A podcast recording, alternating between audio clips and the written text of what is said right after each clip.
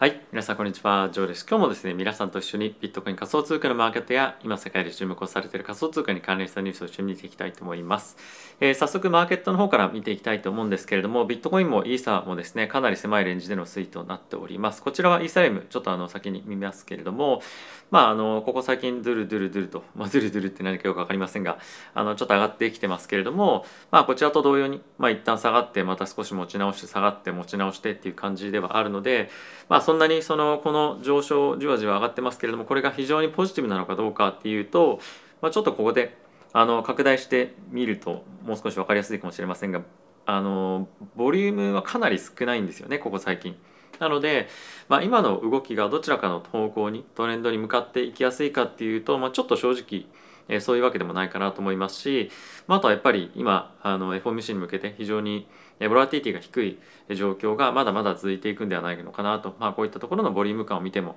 え思っております。はい、続いてはビットコイン見ていきたいと思うんですがビットコイン一旦大きくちょっと下げたタイミングがありましたけれどもその後持ち直してきてはいますが、えーまあいろんなあの、まあ、ルナファウンデーションからのまあ買いが入っていたりもするかもしれませんけれどもこちらも同様ですね、まあ、3万8000からまあ4万2000この辺りのレンジを抜け切ることは、まあ、今全くできていないので、えー引き続きレンジ相場続いていくんではないかなと思いますし、まあ、こちらも同様にボリュームっていうのがなかなか伴わないここ、えー数週間ですねが、えー続いているような状況となっています。で株式マーケットに関しても、まあ、ちょっと上下はしている一方でなかなかやっぱ方向感が出ないっていうのがあったりとかあとはいい決算出たり悪い決算出たり、えーまあ結構1日ごとに相場がですね、まあ、あの上下しているような形でなかなか今決算を見てじゃあどうするかとかっていうよりもやっぱり FOMC を見てどういう方向に判断をしていくのかっていうところが基本かと思いますし、まあ、あとやっぱり後ほどもちょっとニュース一緒に見ていくんですけれどもやっぱりマーケットとしてはマクロ環境が悪い方向に向かっていきやすいような状況に今あるんではないのかなと思うので、まあ、なかなかちょっと正直今短期でマーケットはまあ買いづらいような環境にあるんではないかなというふうには思ったりはしています。はいまあ、ただし長期的にビットコイン仮想通貨ダメかっていうと今年はえービットコインに関してはライトニングネットワークなどもえーまあ開発さらに進むというふうに言われていますしまああとはイーサに関してもえコンセンサスレイヤーへのアップデートというところも期待はされているので、まあ、マーケットはまちょっといろいろとえマクロの環境で不安定なところはまある一方で、ま、材料はまある程度あるので、まあ、そのあたりマーケットでまそれぞれの材料にどういうふうに反応していくのかおよびまあ、そういった材料が出てきた時にマクロの環境がどれぐらい整っているかっていうのは、まあ、あのそういったところ次第かなと思っているので、まあ、引き続きマクロの環境を中心にマーケットをしっかりと判断していけるように、まあ、情報収集に努めたいかなと思ってはおります。はい、で一応、えー、ともろもろ見ていく前にちょっと金利だけ見ていきたいかなと思うんですけれども10年債の金利、まあ、引き続きどんどん上がっていってしまっていて高止まりしているような状況でもありますし、まあ、2年債の金利も同様ですね、まあ、さらに上値を更新していっているような状況でもあるのでマーケットへの圧力っていうのは短期的にもまだしばらくは続いていくんじゃないかなと思います。あとはやっぱりこの10年債の金利っていうのがここ最近まだまだ継続して上がっていくというふうにも言われてはいるので、まあ、そういったところが株式市場への重しになることによってえ結構今はやっぱり株式マーケットと仮想通貨のマーケット連動性が、まあ、相関ですねが高いので、まあ、少し気をつけながらマーケットはポジションを作っていくというところが今できることなんじゃないかなと思います。なので、まあ、競ってえ短期でアップサイドを狙いに行くというよりも、まあ、下げていく中でえしっかりとマーケットでえポジションを構築していくしっかりといいところでま入っていくというところがあのまずは第一に我々がまあ考える一つのあの、まあ、長期で取る取れる戦略なんではないかなと思っています。まあ、一方で短期で結構ボラティティは出てるので、えーまあ短期でそのスイングやるっていう人にもいいなかなかいい相場なんじゃないかなと思うので、まあ、ちょっと今はあの、まあ、正直動きづらいというかあのどっちの方向感っていうのはないんですけども狭いレンジでの相場がまだまだ続いていくんじゃないかなと思っています。はい、でここからマクロのえニュースおよび仮想通貨関係のニュース見ていきたいと思うんですが、えまずはこちらから見ていきたいと思います。えっと CNBC のインタビューでもあったんですけれども、え IMF ですねインターナショナルマネタリーファンドの方が、えっと今後、まだまだ金利が上昇していくことによって、まあ、各、中央銀行の、ポリシーですね、まあ、の政策が今後、まあ、さらにアジャストされていって、どんどんどんどん利上げだとか、まあ、あとはそのバランスシートの縮小をまあ、余儀なくされていく方向に向かっていくんじゃないかということが、まあ、現在言われておりますと。でこの背景なんですけれどももちろんロシア・ウクライナ情勢によってさらにですねコモディティが上がっていくそのロシアがやっぱりその供給を絞めていったりとかやっぱりいろんな交渉することによってやっぱりその原油が下がってこないでしょうとおよびもっと上がっていくんじゃないかっていうところもあの考えられているので、まあ、そういったところを反映して各中央銀行が対応を迫られる状況になるでしょうと。でそれによって大きくですね、まあ、株式マーケットではあるんですけれども、まあ、セルオフが来るんじゃないかというところを、まあ、注意喚起しているような状況かと思います。でこの辺りに関しては人によってまあどう捉えるかっていうのはいろいろとあると思うんですけれども、まあ、ある程度悪材料織り込んだんじゃないかっていうふうに、まあ、見てるマーケットの専門家も、まあ、いる一方でやっぱりまた新しい材料が出てくれば、まあ、それはそれで、えー、ダウンサイドへの圧力になるとは思うのであのまあ全部織り込みましたよとかっていうよりもある程度、まあ、シナリオとしては織り込んではいるんですが、まあ、そういったことが実際に起きたタイミングでまたちょっと一段と下げるんじゃないのかなというふうには僕は思ってはおります。はい、で続いてなんですけれども、えー、住宅の価格がですねまたアメリカの方で、まあ、最高値を更新してるんですね、まあ、これ最高値って何かっていうと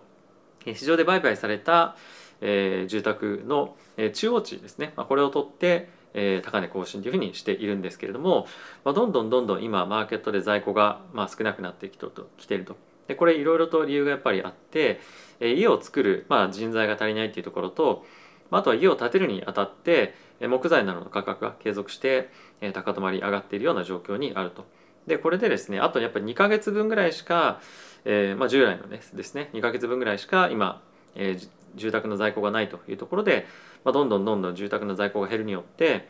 えー、価格がどんどん上がっていってるような状況にありますと。で販売の個数は減ってはいるものの、まあ、やっぱりこの、まあ、数少ないいい物件を、まあ、みんながこぞって買っているような状況にはなっているのでまだまだ、えーと、物価の上昇に、まあ、こういったハウジングの上昇圧力っていうのが、まあ、寄与していくような相場が続いていくんではないかなと思っております。まあ、なんでこういったところを見てみると引き続き物価高および、まあ、その継続的な上昇につながるか分かりませんけれども、まあ、高位安定っていうのは、まあ、間違いなく続くんじゃないかなと思ってはおります。はい、で仮想通貨に関連したニュースここから少し見ていきたいと思うんですがえビットコインがまた今ちょっと上がってきてますよという話で4万2000ドル近辺がまあ面白い水準になっているんじゃないかというふうに、まあ、この記事では言われていますと。でもろもろと背景いろいろあるあると思うんですけれども、まあ、テクニカル的に4万2000というところが、まあ、過去、まあ、アップサイドの上値になっていたりとかっていうのが、まあ、あったりとか、まあ、あとはあのこの4万2000近辺を、まあ、ぶち抜けると短期で持ってる人たちまあ、ぶち抜けるとっていうか、まあ、その短期で持ってる人たちの、えー、とレンジっていうのが3万8000から4万2000ぐらいというふうにも言われています。これツイッターであの確かつぶやいていると思うので、まあ、そちらチェックしていただきたいと思うんですけれども、まあ、そういったところもあってこの4万2000がやっぱりその短期的な、まあ、さっき言いましたけれどもレンジ相場になっているので、まあ、そういったところで売りが入りやすくなっていたりとか、まあ、逆にそこでショート入れた人たちが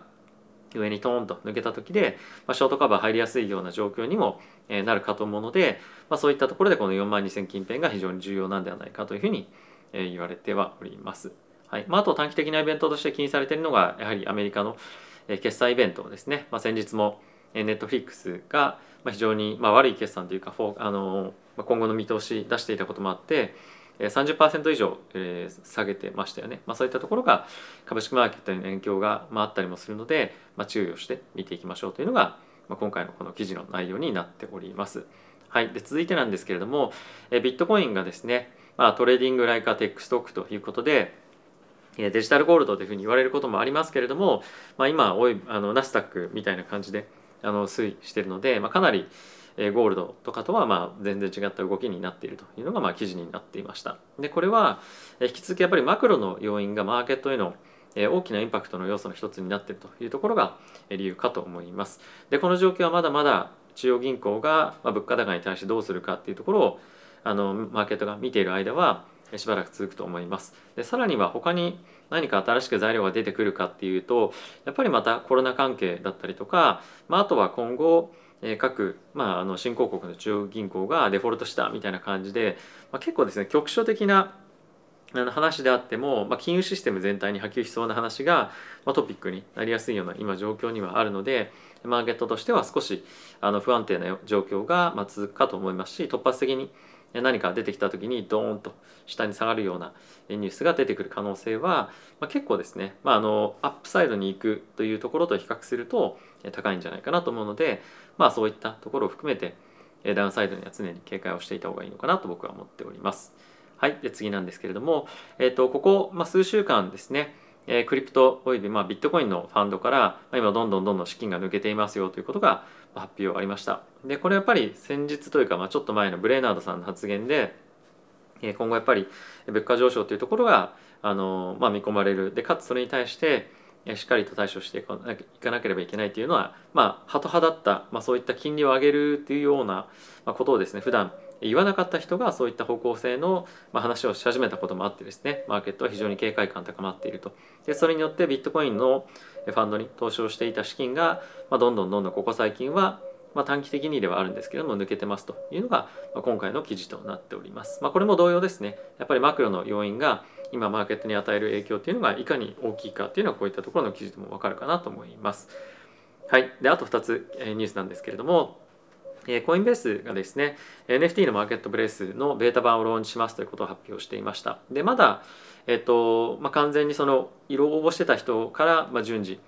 解説というかあの使えるようになってるんですけれどもまだまだ順番待ちのようです。でまずはイーサリアムのチェーンからやって、まあ、今後は他のチェーンにも波及していったりですとか、まあ、あとはえっと取引手数料とかも確か今ほとんどあの、まあ、無料になってるんですよね。そのコインベースがチャージする分としては。なので、まあ、非常にマーケットプレイスとしてはオープンシーと比較すると、まあ、コスト的にもまあ、利用者としては非常にありがたかったりもするので、まあ、こういったところの利用がさらに進むんじゃないかなと思いますしあとはコインベースのこの NFT のマーケットプレイスについては、えっと、SNS 的な要素もあって、まあ、これを買ったよとか、まあ、いろんなあの、まあ、ところを載せられたりですとか、まあ、あとは利用者がまあ、その NFT に対してコメントできたりとかっていうのも、まあ、あったりもするので、まあ、またあのオープンシートは使あの使い方としては結構違ったりもするので、えー、注目が集まっていくんじゃないかなと思っております。はい、で次なんですけれどもここ最近またエープコインがドーンと上げてますけれども、まあ、この背景としてもうすでに皆さんもご存知かもしれませんが、えっと、ランドセールのですね、まあ、あの彼らその何て言うんですかねあのボアドエピオットクラブのメタバースを今作るということも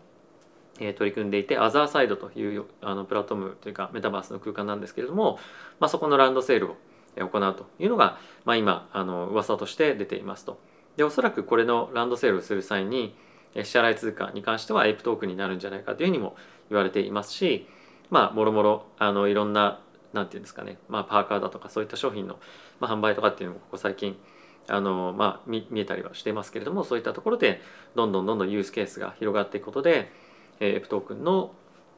まあ、さらなる上昇上昇が今期待されているというような状況となっております。はい、ちょっと駆け足であのニュースいろいろと見ていったんですけれども、えいかがでしたでしょうか。ちょっと4万、えー、ビットコインに関しては4万1000とか、えっ、ー、と、イーサに関しては、まあ、3100ドル近辺に来るとちょっと、まあ、安心感というか、あのまあ、結構戻って戻ってきたなという印象は、まあ、あるかと思うんですがやっぱり今買うシナリオがそんなに、えー、正直ないというところがまず1点あるえー、ただし、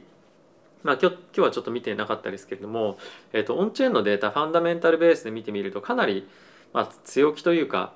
あのまあなんていうんですかねどんどんどんどん流動性がビットコインの流動性が枯渇しているというかあとはやっぱその取引所におけるビットコインの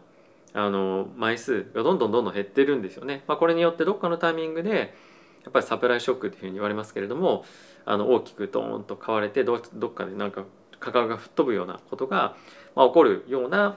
まあ、あの状況が、まあ、できつつあるというかまあなんかできつつあるって言うとちょっとおかしいかもしれませんが、まあ、そういった環境をまあ将来的に見越してやっぱり安いところで枚数増やしてっていう人がまあ徐々にやっぱり増えてきてるんではないかなと思います。まあ、いずれにせよ仮想通貨のマーケットに関しては、まあ、この半年1年とかっていうよりももっと長いスパンでやっぱり見ておかなければいけないようなマーケットかと思うので、まあ、長期的に自分が納得できる、えー、まあ、価格でやっぱりまあしっかりと仕込むっていうのが、まあ後にも先にも今は重要なタイミングなんじゃないかなと思っております。はい。ということで皆さん今日も動画ご視聴ありがとうございました。あとちょっとでドバイから日本に戻る予定なので、え少しそういった投稿リズムなんかっていうのも戻ればいいなかと思ってますし、まあ、あとはまた日本に戻っていろんな人に会っていろんなお話聞いたりとかできるような、えー、状況がですね作れればいいなと思っております。ということでまた次回の動画でお会いしましょう。さよなら。